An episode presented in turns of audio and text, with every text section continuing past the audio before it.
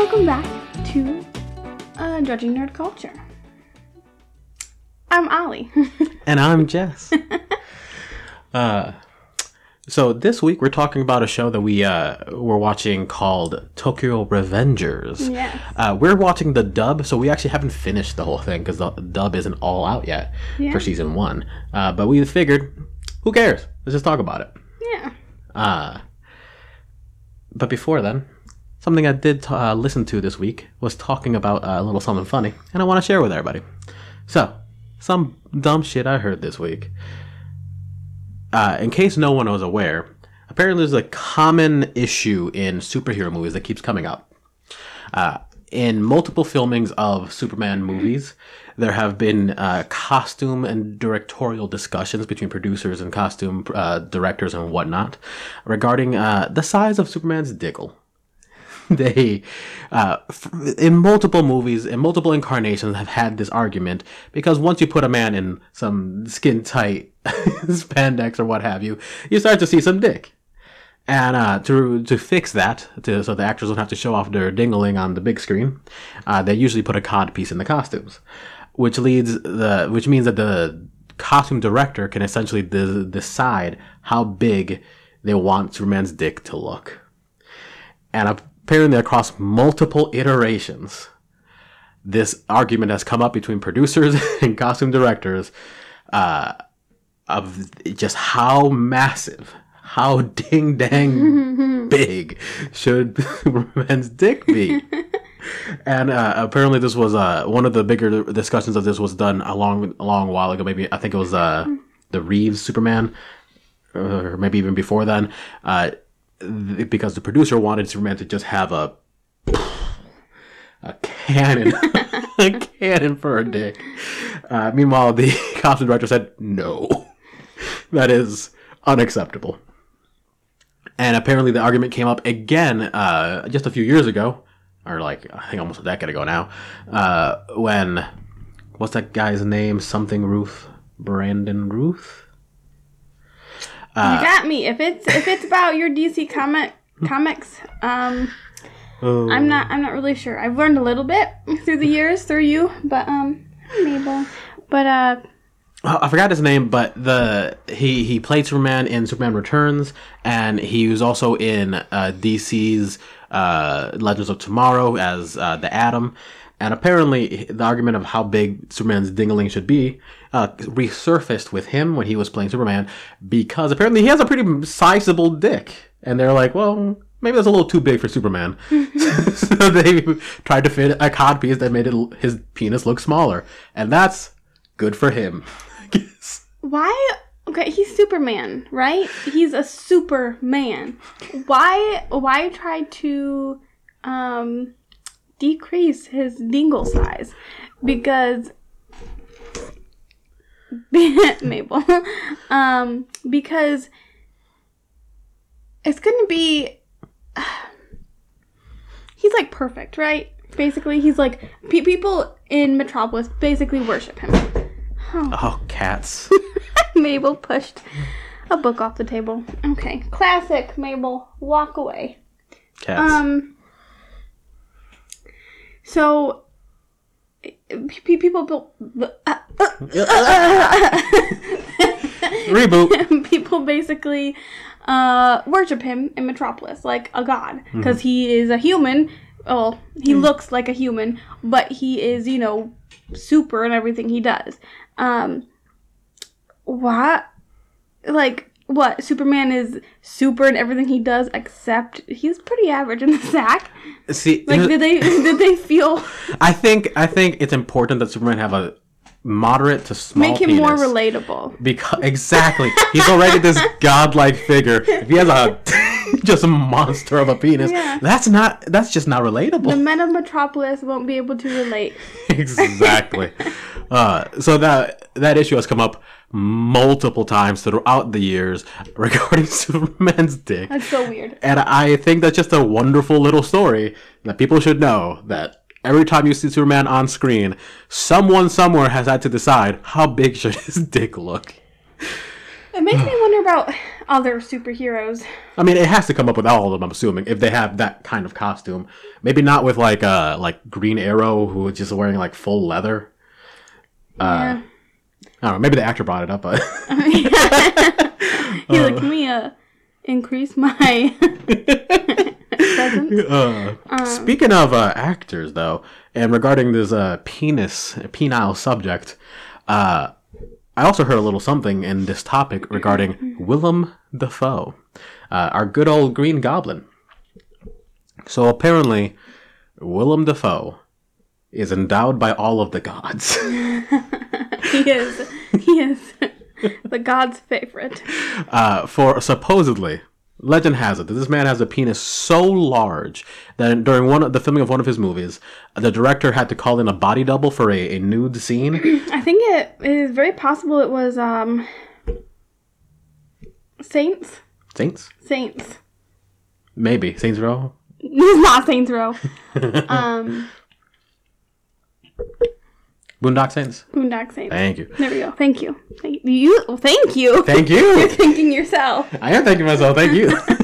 But yeah, apparently he during one of his movies had a nude scene in which the profile, the shadow, something of his penis was visible, and the director thought that it looked so large that it looked unrealistic. The legend has it that it was so big that they called in a body double with a more moderate penis. Okay, I want a question. I want to put a question out into the world. Do you have to audition to be a body double? Because then they just didn't. They did like I just noticed myself in the camera, and I look like I have glowing eyes in a certain view. Anyway. I like it. You're like an anime villain when you hint your glasses up. There's a little... I can do it in a fancier way. Perfect. But yeah, did he have to audition and, like, whip out his ding-a-ling and, like, mildly, HR issue? Like... No, here's what happened. They did a police lineup and just had, like, 10, 15 guys just dicks out. And then they walked around... and just had Willem Dafoe next to him, like, no. No. Yes. Yeah, just like, wear really tight pants when you come into this audition. Maybe they compared, like, by butt. Like, all right, whose ass looks most like Willem Dafoe? All right, you're... Now let's see the shadow. Yeah, but, I mean, it makes sense. He looks like a guy who would have a big schlong. It's because he has the attitude of, like... Like, I've heard him in interviews where he's very, like, committed to the craft of acting in a way that's just, like, very, it's very honorable. It's just, like, I think acting is amazing, and I think it's a hard thing to do, and he was enamored by it, and he goes all in, to the point where it's a little, like, he doesn't really care, like, about his fame or whatever. He just kind of does his thing. So to have a low ego like that, where you're just more about your craft than you are yourself, I mean, you gotta be given a gift for having that sort of controlled ego. Wow, he's real humble. Let's strap a monster to him. Let's give this man a tripod of a body. So yeah, that's something I heard this week. I hope you all enjoy the fact that Willem Dafoe has a massive dong-along. All right, you want to get into it? Let's get into it. Okay. So Tokyo Revengers. Mm-hmm. As far as I can tell, it's a newer anime regarding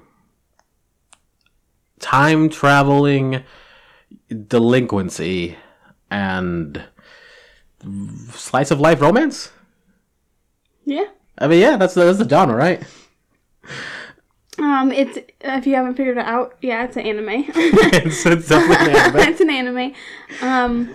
We started watching it when I was a little bored of everything else we were watching at the moment. So I turned on Tokyo Revengers because it sounded, just by the name, it was like, okay, this might be a little fun. And we don't normally watch, like, slice of life sort of things. And that's kind of what it appeared to be. Maybe a little action or whatever. And as we started... To me, at first, it seemed a little weird, not really my style. Not really sure if I liked it or not. And then I watched another episode, and I was like, well, I mean, it's okay. Watch another episode. And then, like, I found myself actually weirdly caring about these time traveling, well, it's only the one, but only the one time travels, but all of these weirdly, like, edgy, punk, like, greaser Japanese gang boys and their female companions, and I was sucked in. Yeah, and sucked into the motorcycle gang life in 90s Japan. And the funny thing is that, like, it really has, like they get into it very quickly in terms of, here's what we're about, but the investment that you get from it, like, the draw in, it takes a minute. Because that first episode, I could not care at all about anyone. Yeah, it ended and we were just kind of like, okay. That was a thing. That was strange. That happened. But then within, like, an episode or two, I was just kind of, like, into the characters. Like, I really wanted to see them succeed or survive at the very least. I wanted to see where that was going. And you really get to enjoy the characters and see them change a little bit. Mm-hmm. The main character is weird. The main character is extremely odd. Yes. So, to clarify, we are watching the dubbed. So, we are not finished with it. We are at episode 16, which I believe is the whole first season. I could be wrong. I don't know. And yeah, the main character, Takemichi, or Takemichi, as he is called, as he is given the nickname once he time travels back into the past. He is, it doesn't really say how old he is, like 27-ish. Yeah, 24 to 27, somewhere in that range. He time travels back into the past, and he's, when this happens, he has no idea what's going on. He's very surprised by it. And in his, present life, he's kind of a loser. Like, he has his own apartment and a job and whatever, but he, he's really sloppy. His apartment is full of trash. He doesn't do anything but watch TV all day. When he goes to work, he, doesn't really do a very good job. Like, he doesn't really care. Doesn't really have any motivation, it seems like. He really, right before he time travels, he's thinking about, what he's done with his life and his accomplishments. And the things he thinks of are, man, I'm still a virgin, and my only girlfriend was in middle school, and he, like, dwells on her, and it's a little weird. Then he time travels, and he meets up with her again, and even though he's back in his, 12-year-old body, he is still, like, he, has his mentality and his experience of a 25-year-old, and he immediately is, like, blushing and is, like, in love with her again, and it's like, I understand, and, like, you are 12 again, but not really. Yeah, well, so it's a little weird if you think about it. It's a little weird if you think about it. Okay, let's be honest.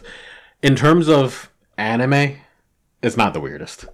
No. They're doing fine. What is it, like, No Game, No Life, where she literally just is horny for her brother? Yeah. There's that vampire one where they're also siblings.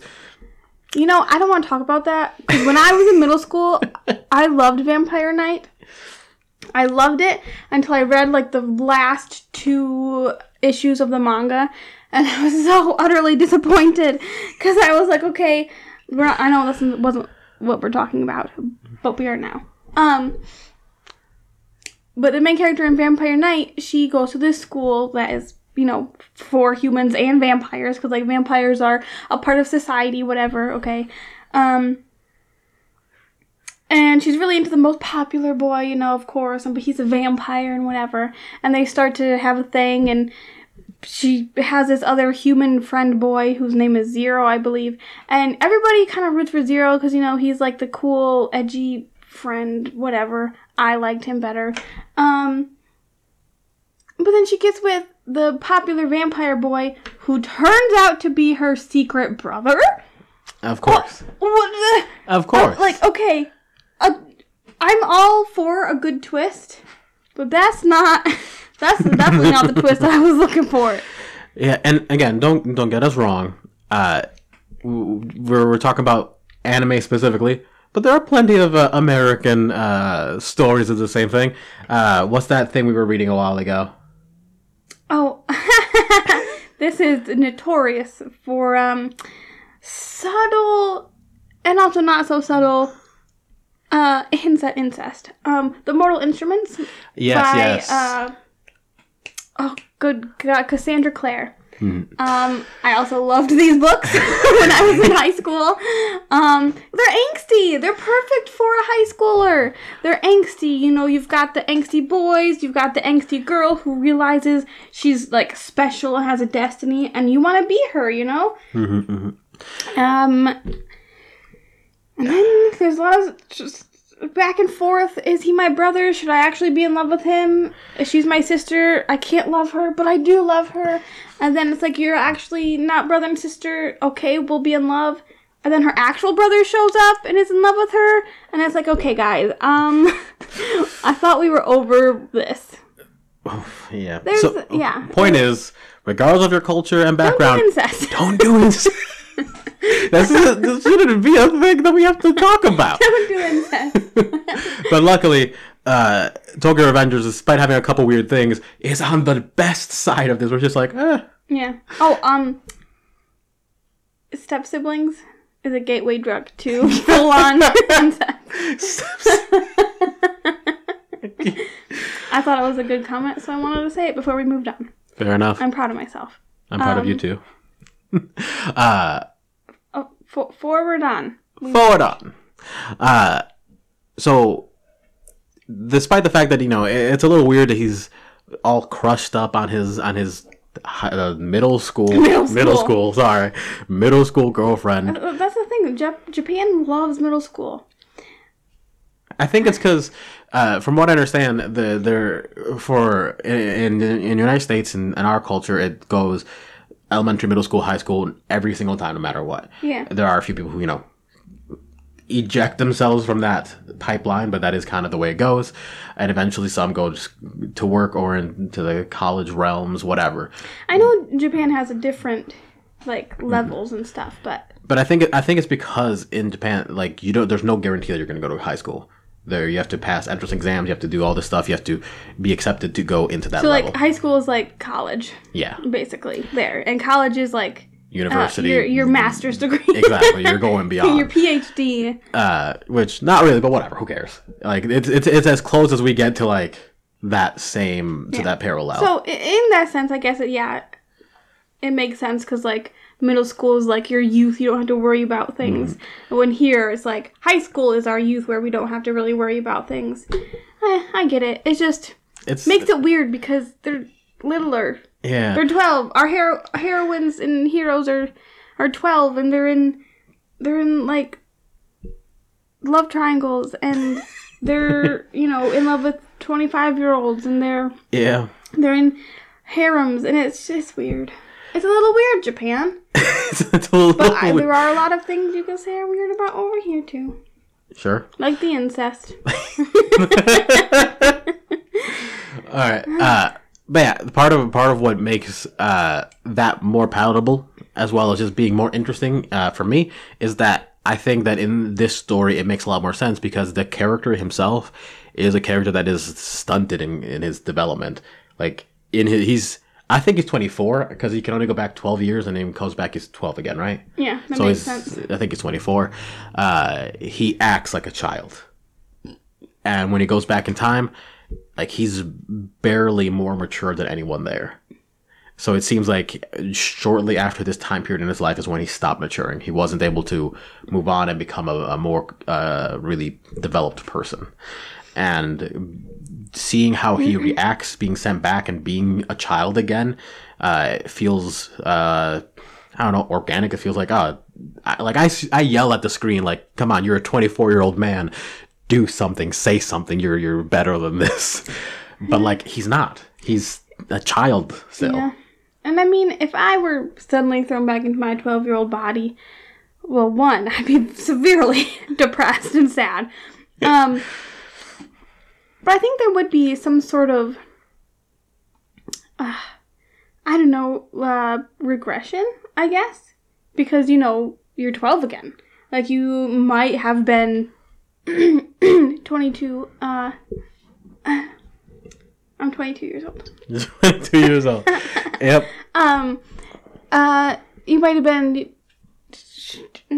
26 years old one day, and then, you know, here you are 12. You should be able to make 26-year-old decisions and choices. But I feel like because you are 12 years old, people around you are going to treat you still like you're 12, and because you are physically in a 12-year-old's body, I feel like you're just gonna, there is gonna be like a regression. Yeah. I mean, it makes a lot of sense. Like, I would go to middle school probably and be like, oh, hey, that's the bro that I liked in 6th grade. Oh God, I don't know.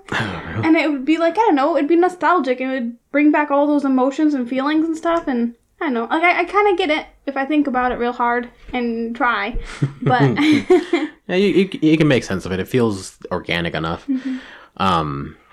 But that is also the central point of our story, is that in the first episode, he finds out that she died in a weird gang-related incident, mm-hmm. and then in the moment of his presumed death, as he's about to be crushed by a train for some reason, he gets sent back to the past and goes on a mission to try and, you know, figure shit out and maybe save his ex-girlfriend. Yeah. Which, honestly, is pretty noble, despite the fact that he's being a little creepy about it sometimes. It's still just like, she's not going to get with me, but, like, I really do want to save her life. Yeah. So, like, and instead of being thrown back into the past and, like, you know what, I'm going to maybe fix things up for myself a little bit in the future. He's like, nah, man, I'm going to go save my middle school girlfriend. Which, I mean, in turn, does make his life a lot more exciting. Yes. And he gets more friends, and he learns more about the friends he does have. And that's pretty cool. Yeah. And there are moments where he goes back to the future, and back to the past, and back to the future, and so on and so forth. I'm sorry. The way he does it is ridiculous. Fucking stupid is what it is. So this guy, the first time he goes back to the future, he's talking to his love interest's little brother, right? Yeah. And he tells his little brother, hey, your sister dies this day, this time, because of this reason. You need to stop it. And luckily for him, this kid was like 6 years old. So he's willing to take this bullshit. Yeah, but he remembers it. Oh, no, he ingrains it into his soul. If I was like 6 years old and I met somebody who was like, hey, people you love are going to die in 12 years, I'd be like, oh, God, okay. So, like, this is kind of weird and strange, but okay. The day would come, and I would panic. Mm-hmm. So, but yeah, he tattooed that, like, warning on his soul, and he dedicated his life to preventing it. So he became a cop. He became, like, a really good one, too. Like, he's a great investigator. Yeah. He's an investigator, damn. And unfortunately, wasn't able to stop her from dying. But then we go back to the present when he shakes the little kid's hand, and apparently that jettisons him back to the present. You messed up there. What are you talking about? You said we go back to the present, or we're at the present. Well, he shakes a 6 years old hand, and he goes back to the present. My bad. You can't be in the present and then go back to the present. You know what? He's in the past, shakes the kid's hand after giving him a horrifying warning, and then he gets punted back to the present. There you go. In that moment, the kid from the past is now a grown man who janks him away from the train and saves his life, which I didn't really think about in the first episode because I was like, oh, okay, cool, this is weird. Moving on. But as episodes progressed and they talked about time travel a little more, I realized he created a stable time loop in that one moment when he was about to die. So, like, none of the time travel in this makes negative sense. Oh, no. The time travel makes no sense because things happen that should have changed but don't, and then things that shouldn't have changed do, and, like, he gets blasted back into the present, and he, like, doesn't have memories of the things that have changed, which I guess, like kind of makes sense because he was in the past and, like, whatever. But you would think that, like, your person would have those memories. Like, you'd get back to the present and you'd be like, oh, man, things have changed, you know? But here's the thing. At least some, you would know somehow. Somehow. But here's the thing. They've also made it a thing that we all know as about this character. Because in the first episode, he went back in time just 12 years, saw his best friends that he, like, spent time with and did all this stuff with. And he was like, who the fuck are these people? Where am I? What's going on? Well, he was confused. Sure. He remembered. He was like, oh, yeah. These are my friends when I was 12. I'm just saying. I think I'd remember. Like, I'd be confused, but especially I'd remember. Since the event that happened seemed to be a pretty freaking big deal in their middle school career. Yeah, it was hugely traumatic. And they got beat up, and they had to, like, basically become slaves to this older middle schooler kid gang. Slightly older middle school gang. Like, it made their middle school career awful. They were bullied. They were miserable. How do you not remember? How do you not remember that? Yeah, so and with that being in mind, maybe whenever he goes to the present, the issue is that he just has horrible fucking memory. He doesn't remember shit. Bad memory, yeah. He does make questionable decisions. Mm-hmm. Whenever he's not in control of his younger self acts like somehow a worse 12-year-old. Yeah. Which, I mean... he probably just acts like a regular 12-year-old. I guess. Because when he is his 24-year-old self, he still acts a little bit more mature and a little grown-up, even though he's, you know, compared to other 24-year-olds, is not. Yeah. So. Yeah, what you gonna do? But then the rest of the show, I didn't finish talking about the weird time travel thing. And this happens in the second episode, so it's barely a fucking spoiler. Deal with it. He's saved by the detective investigator boy, and he's just like, hey, I've been studying. I know everything about these gangs. I know everything about this nonsense. I think you can only try and travel exactly to the date 12 years ago from the day today. So you need to send you back so you can fix this and that. You can stop these two people from meeting each other to stop the gang from blah, blah, blah, blah, blah, blah, blah.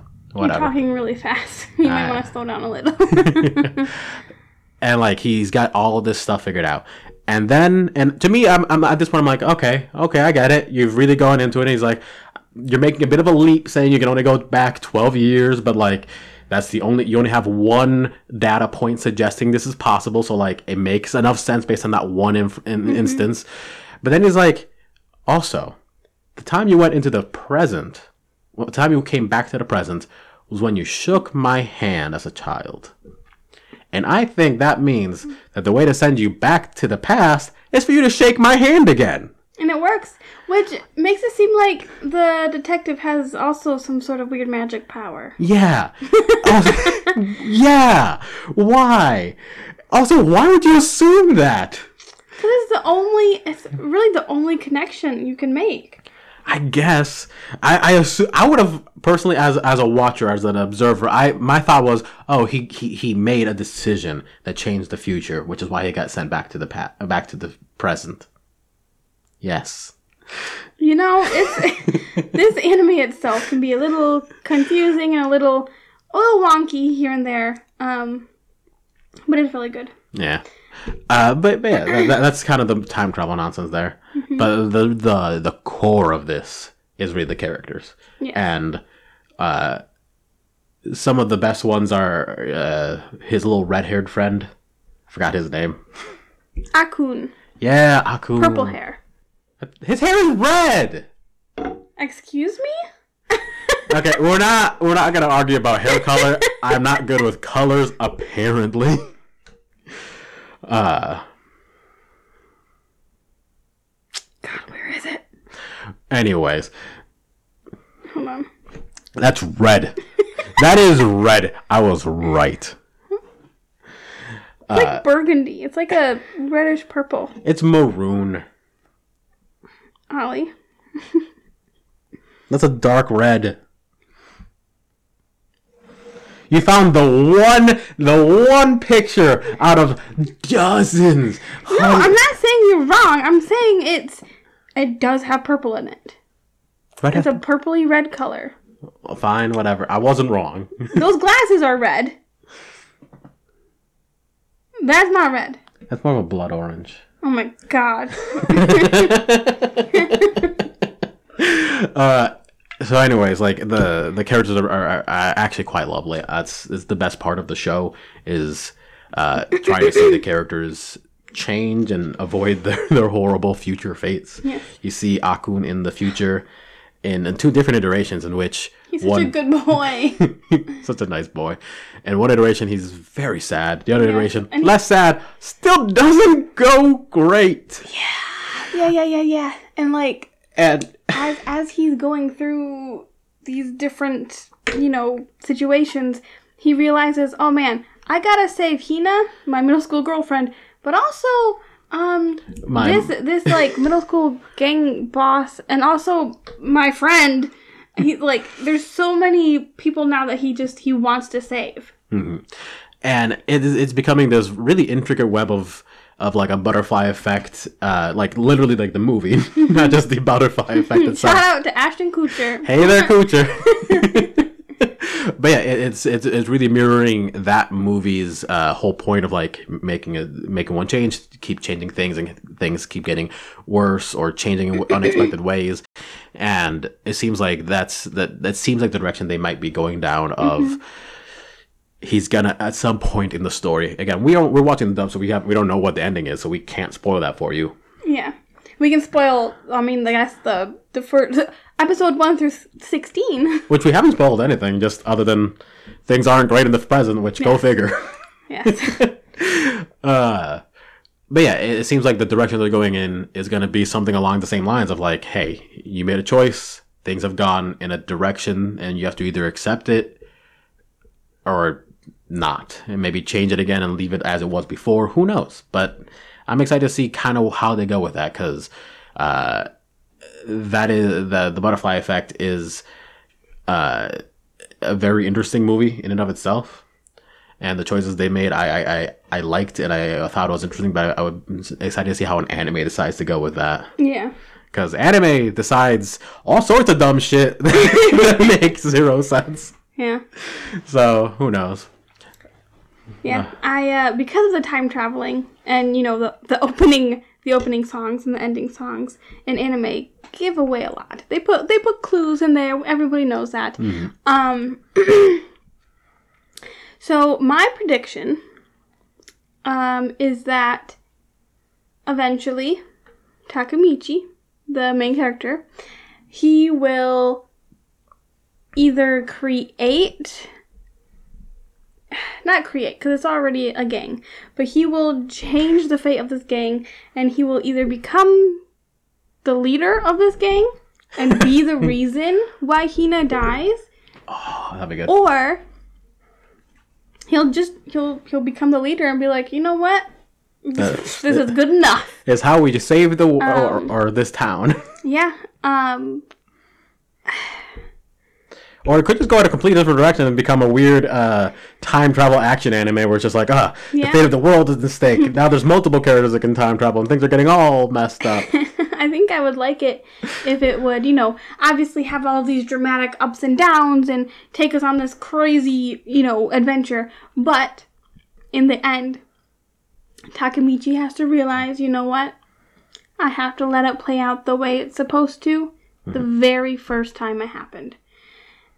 She's gonna die. Akun may or may not make me cry. And would be very sad boy.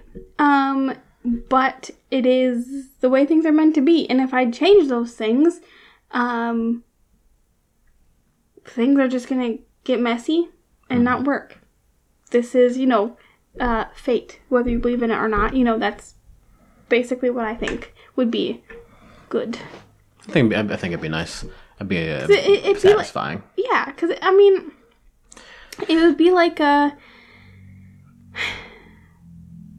of like a relatable thing. Like, things happen in life that are kind of crappy and you really badly wish you could change it.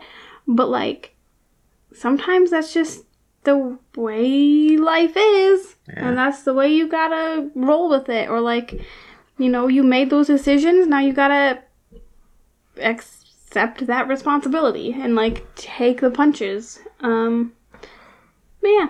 Yeah. It's about time to wrap up. So let me ask you before we go, who's your favorite character? That's a hard one. 'Cause as it went on, I developed a few favorites. I do like his little gaggle of friends very much. They're so dumb. I love them very much. Akun definitely has a special place in my heart because of everything that happens, and because he's the leader of the friend group. Eventually he becomes more of just the best friend because the other guy's time traveling and messing with stuff. But Akun is a beautiful boy who just wants to be a hairdresser, and he's got a beautiful pompadour, and I love him very much. But Mikey and Draken, the heads of the Toman gang, which is the gang in the future who has gone bad and, accidentally, maybe on purpose, killed Hina. There's a little bit of mystery in it, too. Yeah. They are pretty dope, actually. Draken, they're also middle school boys, except for, Draken has a head tattoo. Don't worry about it. Which he got when he was an even younger child. These 13-year-olds have neck tattoos and head tattoos. Don't worry about it. They're driving motorcycles around. Who cares? They don't have a curfew. Their parents don't care. Obviously, they're smoking and drinking and getting tattoos. But anyway, I really do like Draken. He's, the stereotypical punk, I don't know, cool anime guy. Yeah. And Mikey is just, he's cool. He kicks good. I think I'm partial to Draken myself. Draken. God, Leviosa. And I think I'm partial to Draken because it sounds like you're saying dragon. That's what it means. But it's not dragon. It's Draken. Draken. Anyways, I'm partial to Draken because despite the fact that they're all, I think Draken might be the oldest. He's 15 or 14. The oldest of them is 14. Somewhere around there. He's infinitely more mature than anyone else in that group. And that's not saying much. He's still a fucking child. Oh, yeah. But, horrible things happen to some of the people and some of the friends, members, and, whatever else. And he understands, hey, we need to do things. We can do whatever we want. We can be wild gangsters. But we have to have a certain level of respect for our fellow man.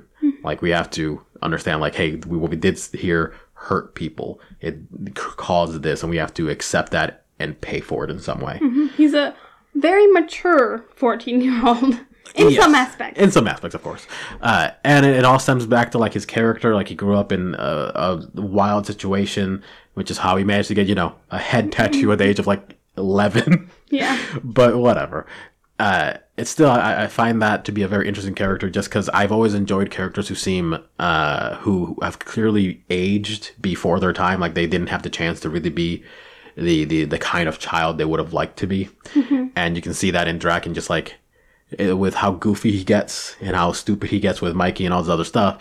He's still very childish, but then when something very bad happens, he is clearly the moral and more socially conscious voice in the group. And I like that. It just is very nice. Despite the fact that there is also a 24-year-old man in the group. But whatever. Secretly 24. Secretly he's 24. I'm just saying.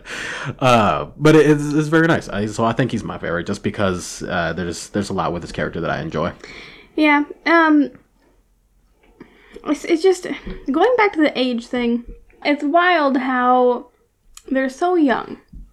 So much happens in this anime that when you watch it, you forget they're 12 and you think, oh yeah, they're like in their 20s or maybe even in their 30s because like there's, you know, the Takemichi almost gets boned. He wakes up and there's a half-naked woman on him and people are getting murdered, like literally stabbed and murdered. And that's in the past. That's what they're doing. They're burgling. They be burgling. They're burgling motorcycles. They're drinking. They're smoking. They're swearing. They're like talking about sex. And then, 12-year-olds talk about sex, but they're like talking about it like they've slept with 1,000 women and or men. And it's just, it's like you can tell it's like a 30-year-old person who is living vicariously through these 12-year-old fictional characters. And it's like they really wish they had lost their virginity at 12. They really wish they had been able to get a head tattoo. And they really wish their parents would have let them stay out until midnight, drinking and smoking with friends and getting laid. Maybe so.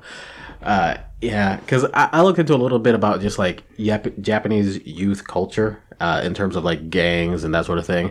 And apparently there was a pretty wild and massive gang culture in the 70s to 90s, like custom motorcycle gangs, kids robbing and just beating the shit out of people just for no fucking reason. And like it got real bad, and apparently that's calmed down, but there's other shit going on. Apparently Japan has a pretty gnarly youth violence thing going on, where I forgot the name, the word that they used to refer, in the documentary to refer to it, but it refers to just like snapping, like exploding or whatever. Like the idea is that these kids are under so much pressure that eventually they just explode and literally stab people. Yeah, I mean, you hear about like grown men in Japan like throwing themselves out of the buildings because like they're like dying standing on the subway or whatever. There's just, you know. It's like work, work, work, work, work, succeed. You have to succeed. And then, you know, it's a lot of stress, a lot of pressure. Yeah. And then you just die. Yeah. So maybe the youth gang culture isn't, you know, like this anymore. But this seems like it might just be a slight, if not moderate, hopefully, moderate exaggeration of what youth gang culture was like in Japan in the 80s and 90s. Which still seems freaking wild. Yeah. Like, I listened to a documentary about this earlier today, and just, like, some of the stories, like, yeah, these 14-year-olds picked a random person on their bike, beat them with a baseball bat, and killed them. And I'm like, and they're 13 or 14 years old. And just whole wild stories. I'm like, I don't understand. Yeah, it's a lot. And, I mean, weird stuff like that happens here, too, but it's weird to think that, like, they dress up like greasers. You know? It's just... Yeah. Anyway. We're not done yet. You're right. That's enough of Tokyo Revengers. Fun anime. You guys should watch it. It's full of weird. And it's very character-driven, and it's interesting. And I do definitely recommend it. If you're willing to, you know, power through an episode or two, you'll get... invested in the characters. And now that that's done, it's time for some bird facts. So our bird fact of the day is about a bird called the nightjar. So those aren't real. Shut up, Ollie. Just let me live my best life, okay? Okay, so nightjar has approximately 70 species and forms the principal family of the order Caprimulgiformes. Right. Bird experts listening to this I doubt there are any, but will be so ashamed of me. The related families, Nyctibidae, anyway, you don't need to know about that. That's not important. They catch prey in short flights from perches rather than in sustained flight. And in America, sometimes they are called goat suckers or nighthawks. That one wasn't as exciting as last time with the pigeon milk, but they're not all going to be exciting, you know? Sometimes when you learn something, you gotta stick out the boring stuff, too. It isn't exciting bird facts, it's just bird facts. Yeah, we never thought it was going to be a party. Anyways, thank you all for listening. I hope you guys watch Tokyo Revengers and tell us what you think about it. We'll see you next time. Bye-bye.